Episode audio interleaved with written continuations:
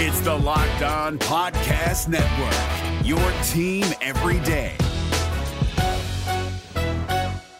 We're driven by the search for better, but when it comes to hiring, the best way to search for a candidate isn't to search at all. Don't search, match with Indeed. 93% of employers agree Indeed delivers the highest quality matches compared to other job sites, according to a recent Indeed survey. And listeners of this show will get a $75 sponsored job credit to get your jobs more visibility at Indeed.com slash podcast. Just go to Indeed.com slash podcast right now and support our show by saying you heard about Indeed on this podcast. Indeed.com slash podcast. Terms and conditions apply. Need to hire? You need Indeed.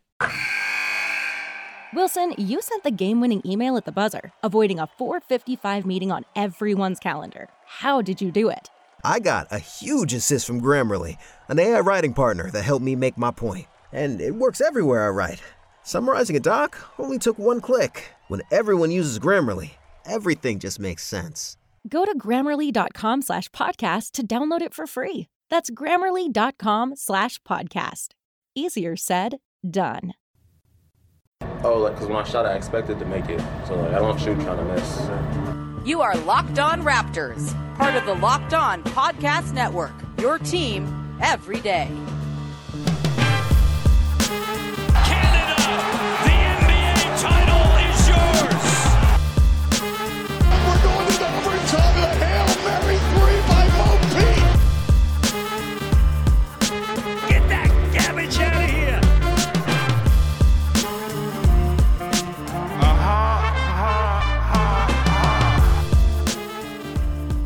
Hey, what's going on? Welcome to episode number 862 of Locked On Raptors for Monday, January the 11th. I'm your host, Sean Woodley of RaptorsHQ.com.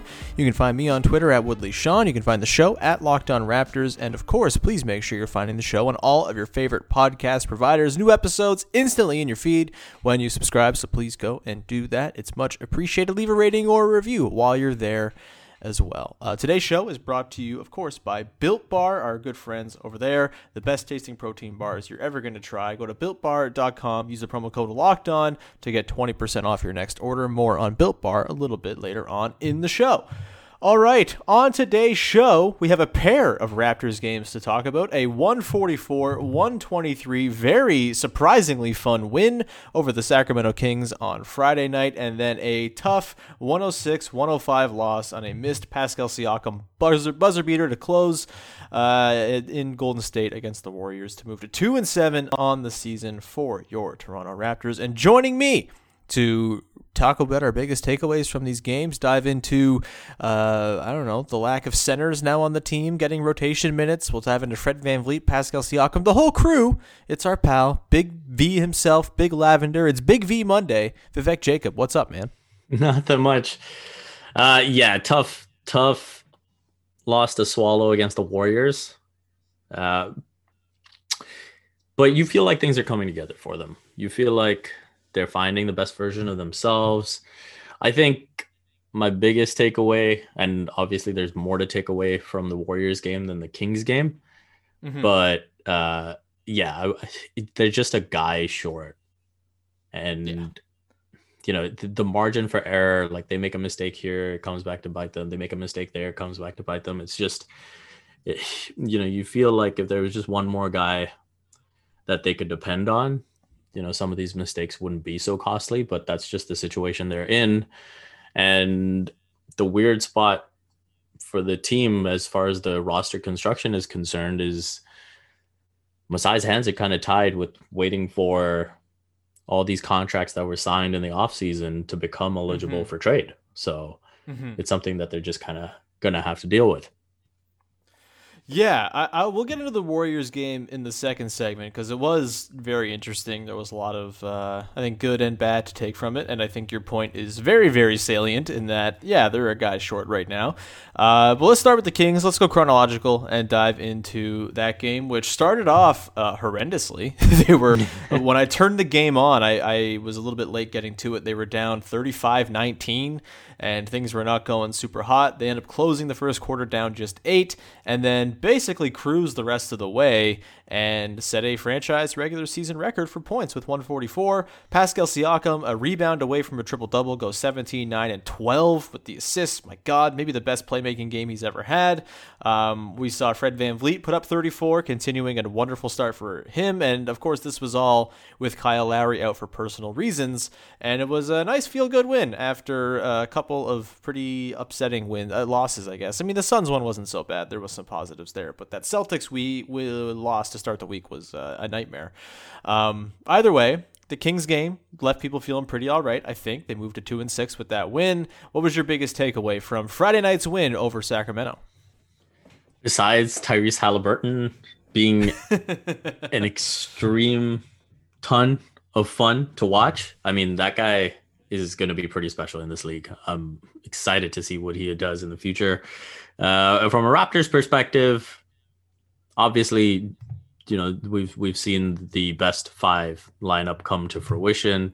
When Norman mm-hmm. Powell is playing well, you got to go with Kyle, Fred, uh, Norm, OG, and Siakam. Obviously, Kyle didn't play that game, so after the Raptors have that early deficit, you're thinking, do they even have enough to fight back in this one? But they got some mm-hmm. good performances off the bench as well. Chris Boucher keeps doing his thing.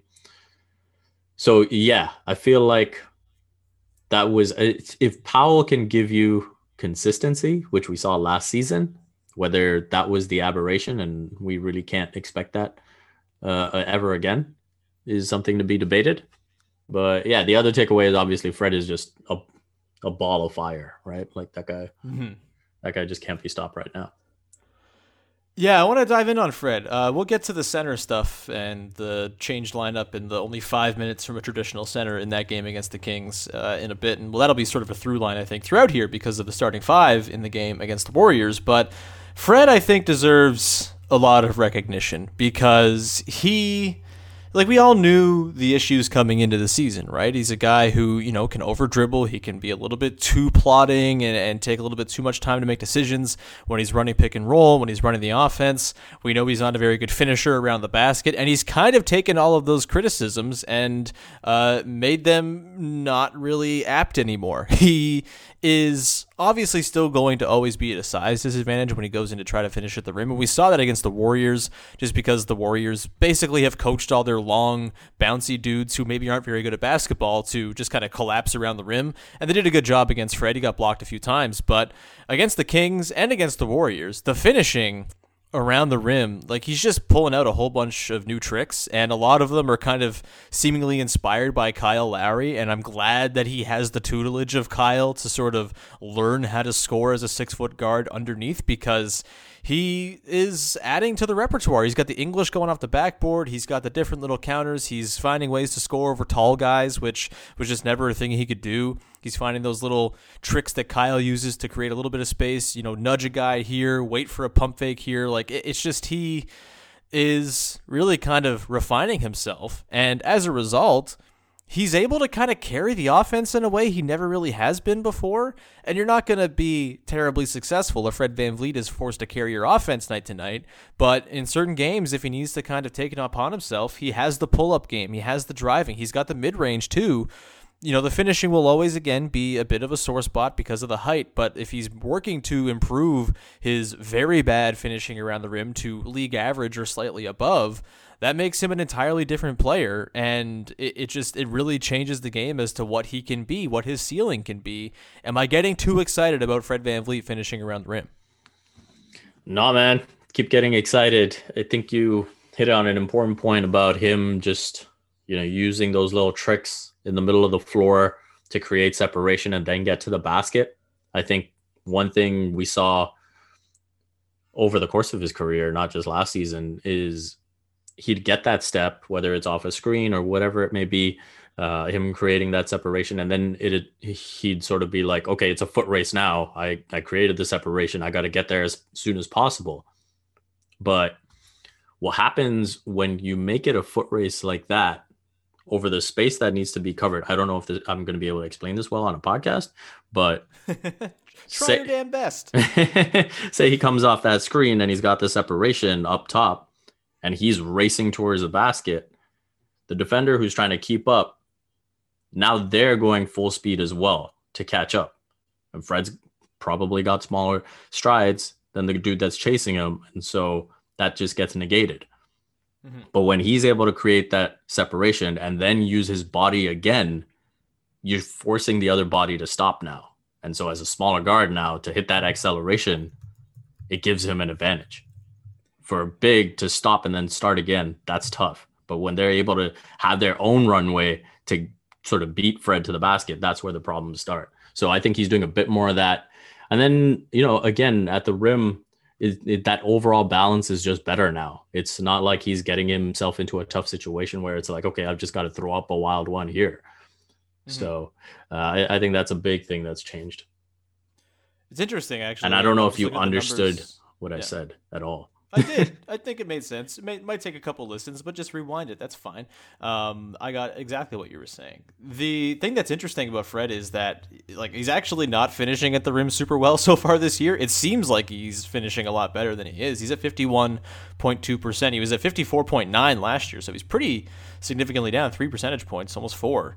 Um, but like I think the process is a lot better, if that makes sense. And I think if he continues to pull out these extra tricks and you know, kind of perfect them, that's really going to, I think, balance out in the averages over the course of the season. And it's also worth noting that his overall two point percentage is up from 43.4% to 53.2, and he's killing it from the mid range right now 60% from 10 to 16 feet, 71% from 16 to three point range, which is amazing. And then, of course, 39.8 from three with a lot of pull up stuff baked in. So, his overall shot diet and uh, and chart is really encouraging right now.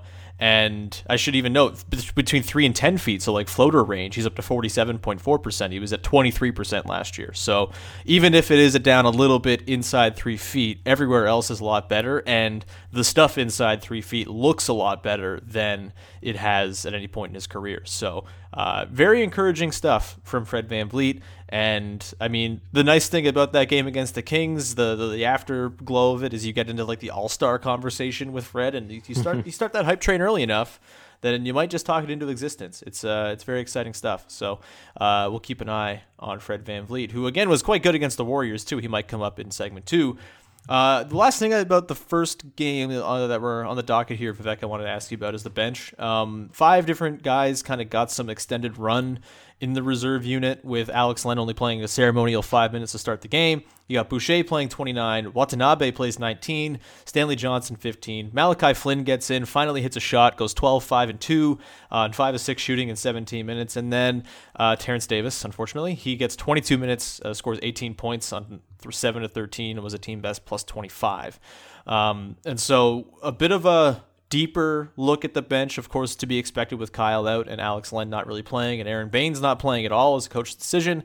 Um, any sort of notes among those reserve guys? Can you start to see a bit of a reserve unit coming together here uh, that you kind of like, or is it still just let's just throw some stuff at the wall, see what sticks night to night?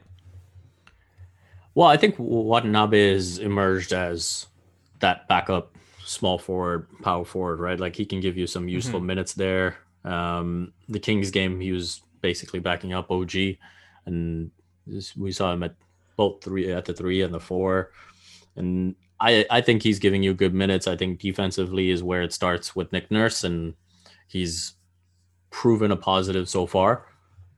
If he can get a bit more uh, on the offensive end, that's obviously going to be a big bonus. But I think he's doing the right thing. He, he's energetic. He's active. Um, and that that's all that's needed at that position right now. Uh, OG himself has got to be a bit better. Mm-hmm. Um, beyond that, yeah, the center position it is what it is. Uh, Baynes is gonna have to try and find himself.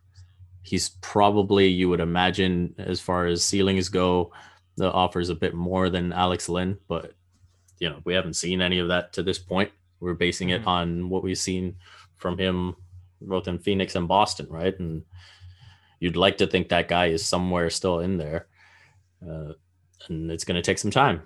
Uh, Davis, as you said, yeah, uh, he provides that shooting when he's there, but the defensive mistakes, uh, that's it's it's really tough to live with, especially those minutes where you see him on the floor, floor with Norman Powell. Mm-hmm. And that becomes really tough to swallow. So that's going to be a situation, I think, as you said, that you know you you, you see what each matchup presents itself. You can probably live with it a bit more against the Kings than you can against a Warriors team that's been defending pretty well since uh, Draymond Green got back. And yeah, against Portland, uh, you know they've addressed some of their wing depth, but it hasn't helped as much as I think people made it up uh, it would at, before the season began. Mm-hmm, mm-hmm.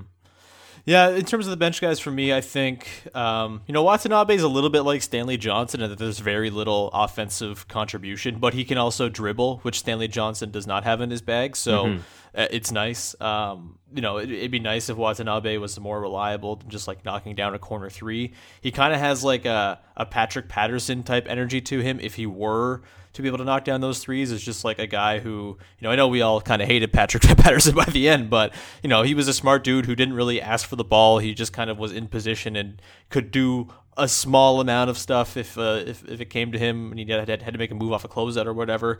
Um, I think Watanabe has a little bit of that, but yeah, the offense needs to come on along a little bit more, and he needs to uh, you know, finish shots and things like that. But it, has been nice to see him get some run here.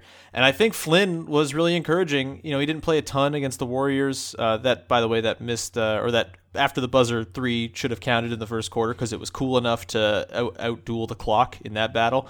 Um, but either way, I think Flynn looked really comfortable and I, I, like what he brings in terms of just like competent, smart ball handling who can run a possession and not make silly mistakes for the most part. So uh, shout out to him. Glad he got some run and looked pretty good in his first uh, real game as a big part of the rotation and, and looking uh, you know, like he's ready for it. Um, let's continue on in just a sec. We'll dive into the Warriors game a little bit more and uh, talk about some takeaways there. But first, I want to tell everybody about our friends over at Built Bar who are making the best tasting protein bars in the world. They're so good. They're awesome before a workout or just as a meal replacement in the morning, or if you want to kind of cheat a little bit, have a tasty treat, but it's actually not that unhealthy for you. The Built Bar is the way to go. They've got 18 amazing flavors for you, including some of my faves like carrot cake, banana bread.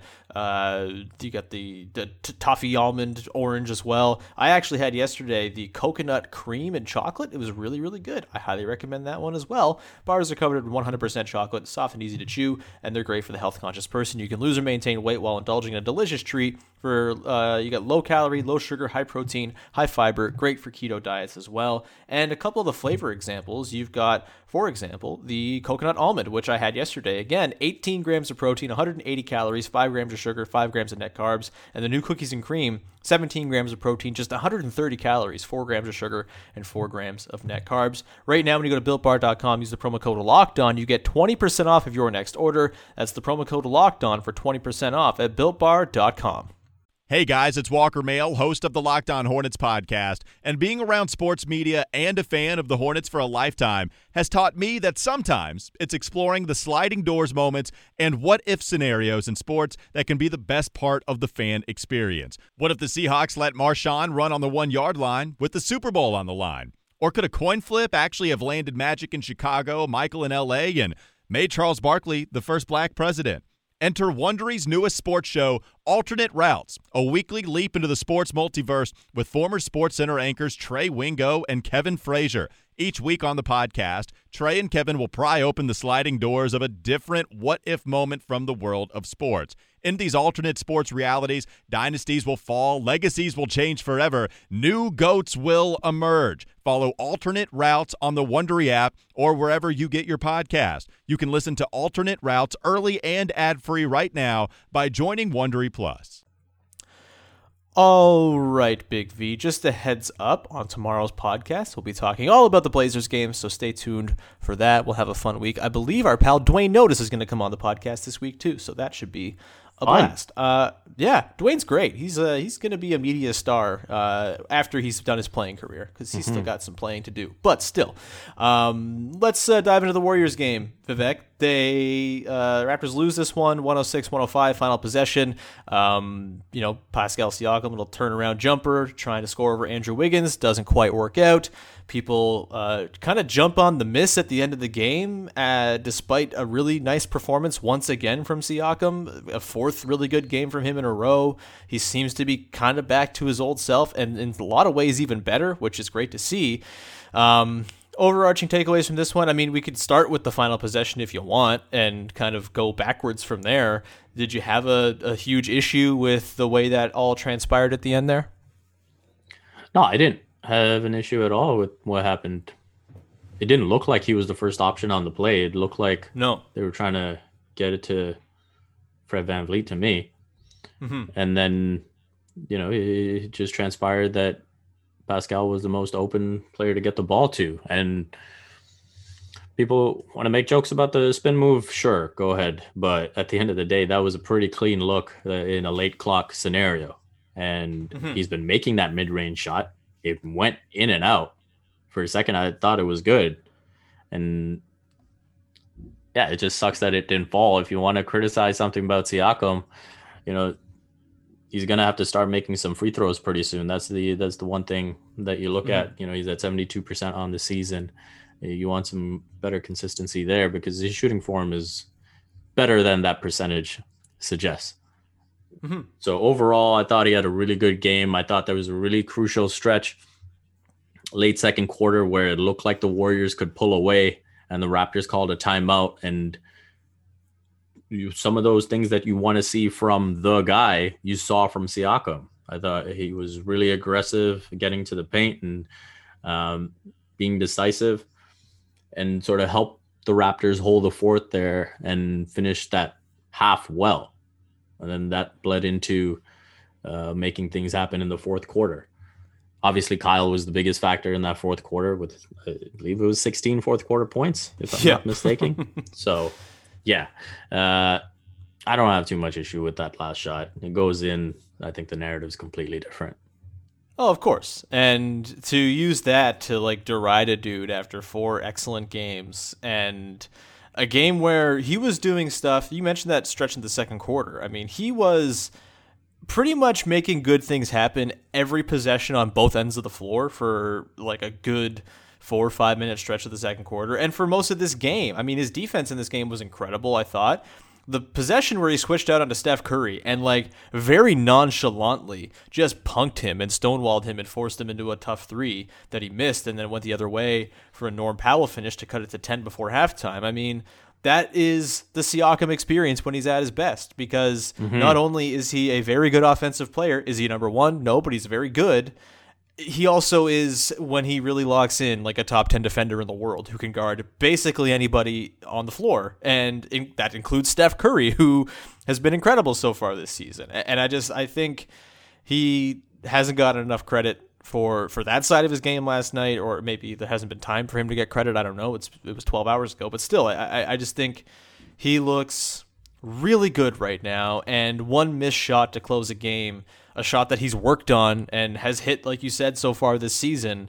I've got no problem with that. And if you want to, yeah, you can quibble with the free throws, I'm sure. Uh, you can quibble with Kyle Lowry missing some free throws late in this game, too. It's not just on Pascal.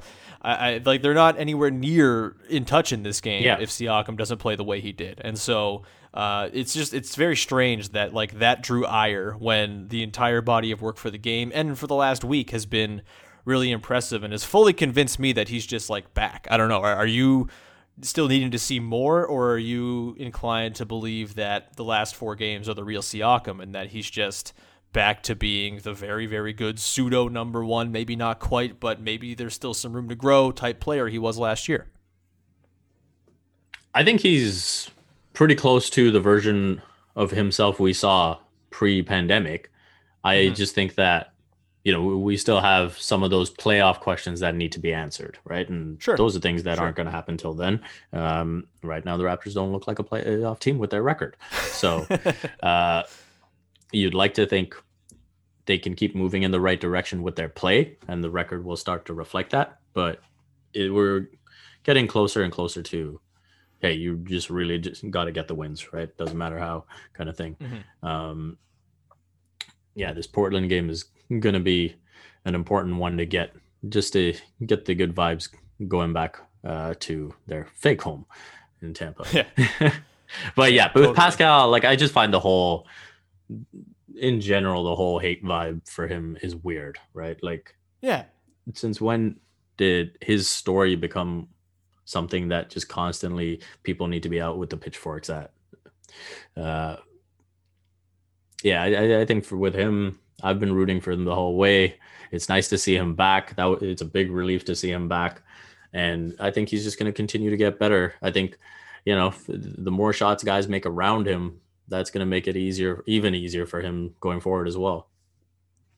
Totally, and, and look, I think I was very concerned a week ago before that Celtics game and after the Celtics game. Like I, I was you know, if Siakam was going to be the yips affected player that he was in the bubble and to start this year, you know, the record was actually going to look like the team itself. Like the the one and six, the two and seven, yeah, would actually alarm me because that would speak to, you know, a, a complete and utter fall off from your most important scorer.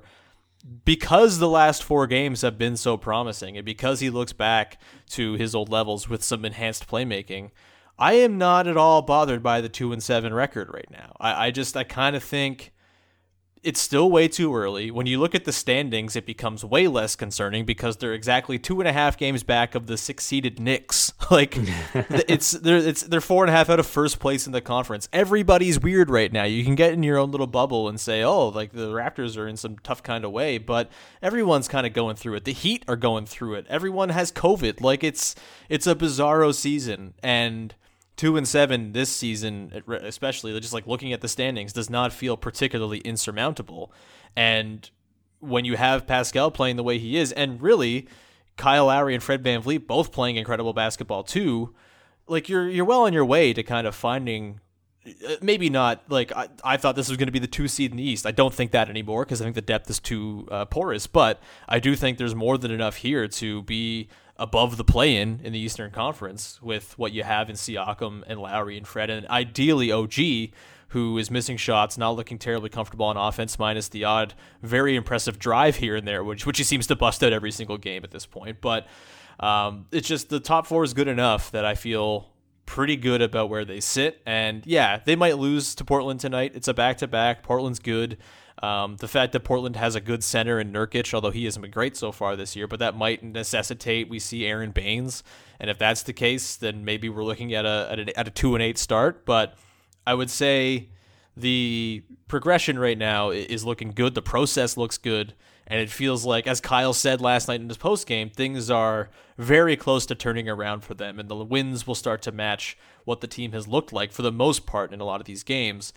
I want to continue on that thread in just a second here, Vivek, and talk about sort of when the panic button should actually be hit if the record continues to stink, and uh, a couple other things, in particular the uh, the center situation. But first, I want to tell everybody about our friends over at BetOnline.ag please go and sign up at betonline.ag. There's so many things for you to bet on, including tonight the college football championship if you want to put some money down on that. Not just the game, you know, the spread, who's going to win, but you can bet on all sorts of props. And if you sign up for a free account at betonline.ag today, use the promo code locked on, you're going to get a 50% welcome bonus, meaning if you put in 100 bucks, you're going to get an extra $50 added to your account for free. And again, there's a million things to throw some money down on. You got the NFL playoffs round two coming up this weekend. You've got NBA games every single night. The NHL is starting. They've got futures for the NHL you can put money down on too. Don't sit on the sidelines anymore. Get in on the action and don't forget to use that promo code locked on to receive a 50% welcome bonus with your first deposit. BetOnline.ag, your online sportsbook experts.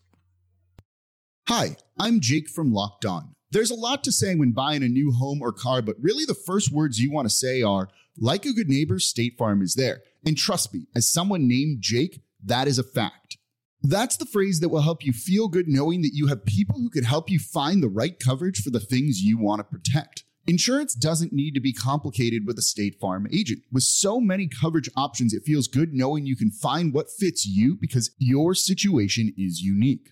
And State Farm is there to help you feel supported with the coverage you need for your car, your home, and even boats, motorcycles, RVs, and other things that matter to you. And when you need ways to get help, don't yell or be angry because State Farm gives you options there too, in person or on the phone with your local agent or on statefarm.com or their award winning app. State Farm lets you do things your way. So when you need help protecting the things that matter most, remember to say, like a good neighbor, State Farm is there.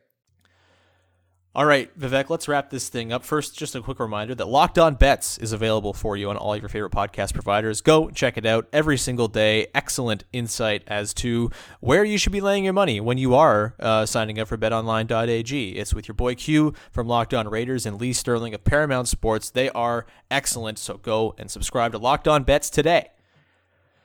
All right, Big V. Um, the the question on my mind that I think a lot of people are kind of reckoning with right now is kind of the Kyle Lowry trade talk begins to heat up a little bit, even though there's no reason for it to be heated up because it's far too early.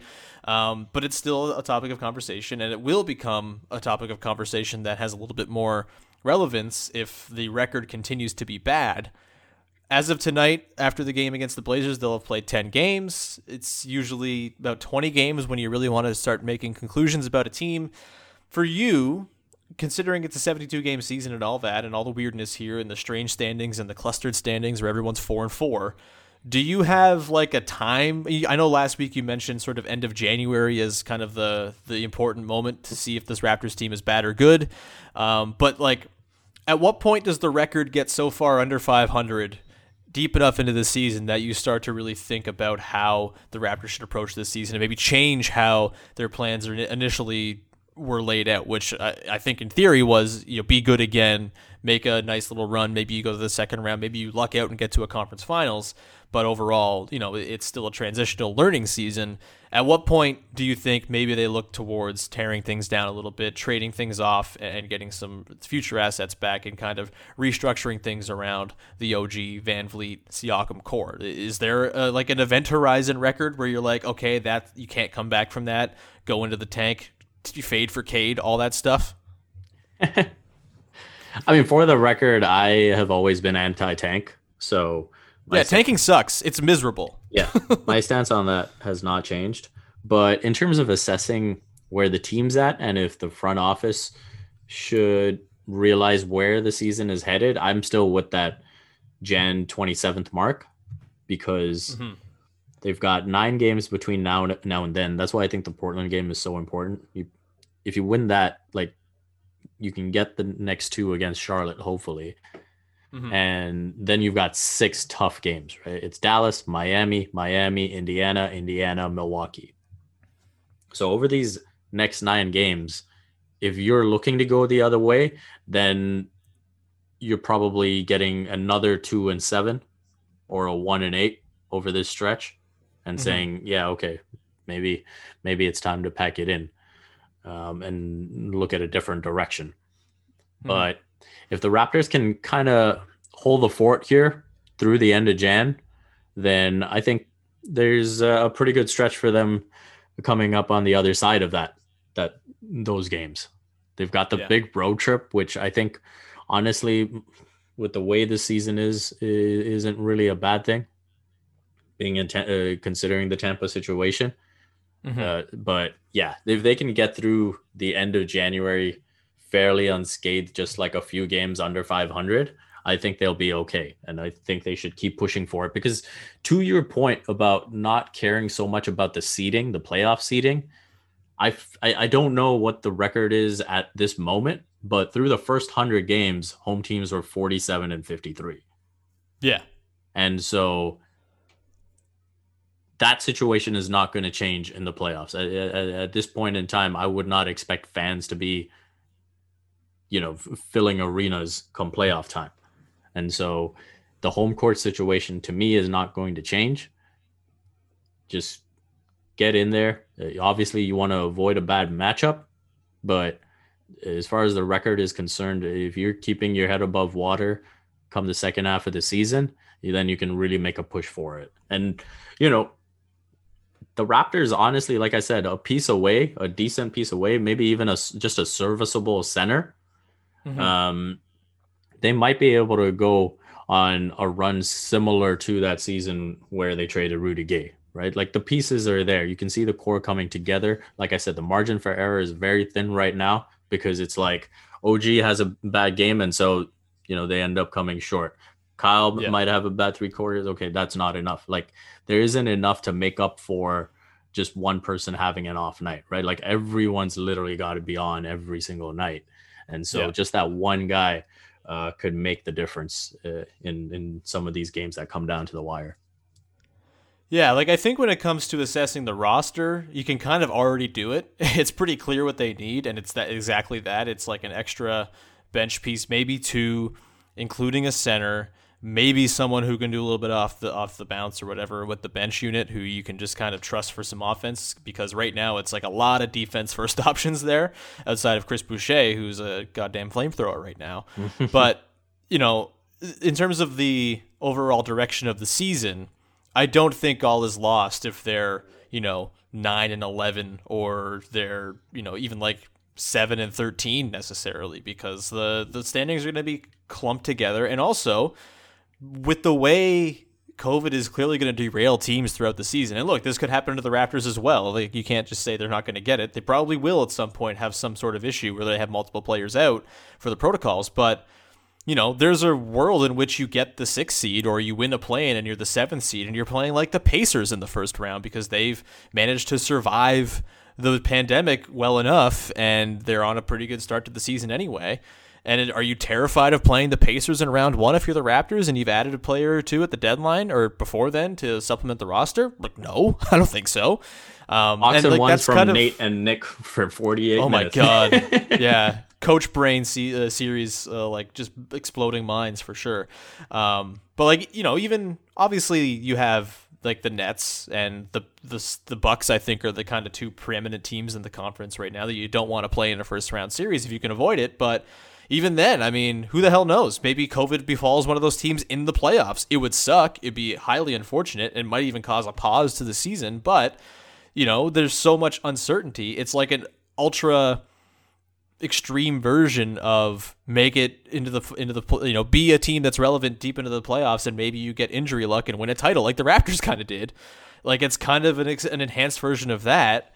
And so if you are a good team, which I think once all is said and done, they will be a good team on, merit. Like I think their record will show it. I think their their on off numbers and their and their net ratings and all that stuff will line up properly with what we kind of expect of a team that has Kyle Lowry, Pascal Siakam, and Fred VanVleet leading the way.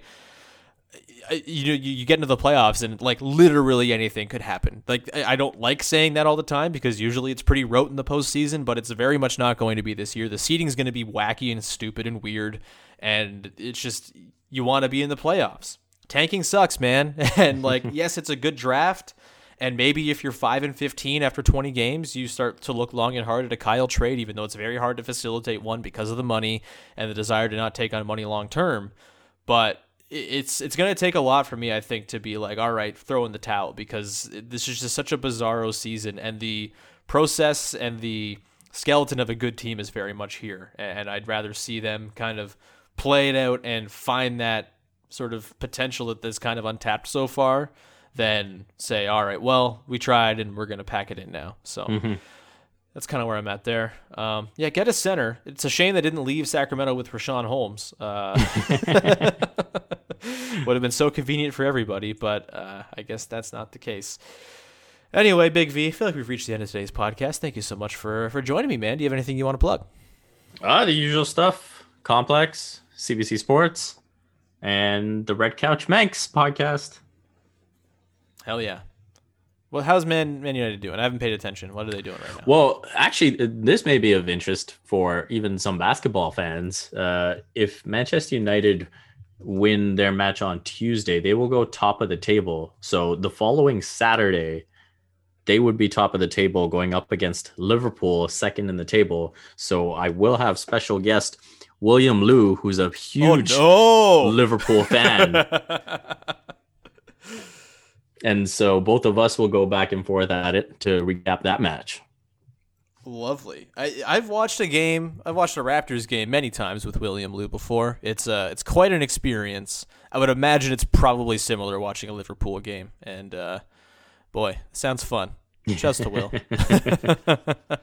uh, find me uh, on Twitter, of course, at Woodley Sean. Subscribe, rate, review, all that good stuff. Uh, and yeah, make sure you're just checking out all the stuff we got on Locked On right now. The NHL season starting. We had wonderful NHL season previews last week. Go listen to those. They're quite fun, quite good. And also Locked On Leafs with Mike DeStefano covering your Toronto Maple Leafs is running strong too. So go give that show a listen as well. That'll do it. We'll talk to you again on Tuesday to break down the the Placers, the Pacers, Blazers. I'm confusing teams that Joe Wolfond loves. Um, we'll talk tomorrow about the Blazers game uh, on another episode of Locked On Raptors. Have a good one, everybody.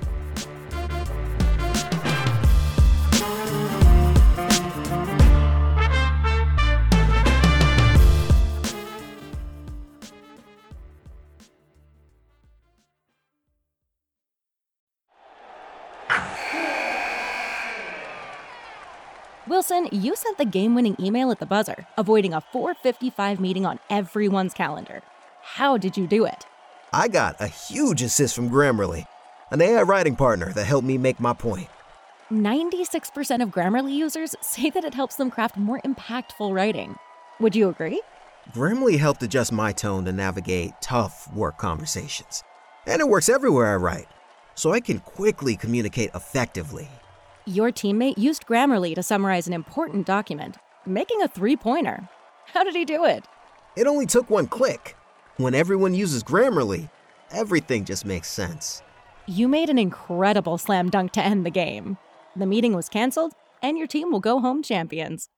Go to grammarly.com slash podcast to download it for free. That's grammarly.com slash podcast. Easier said, done. Hey, Prime members, you can listen to this locked on podcast ad free on Amazon Music. Download the Amazon Music app today.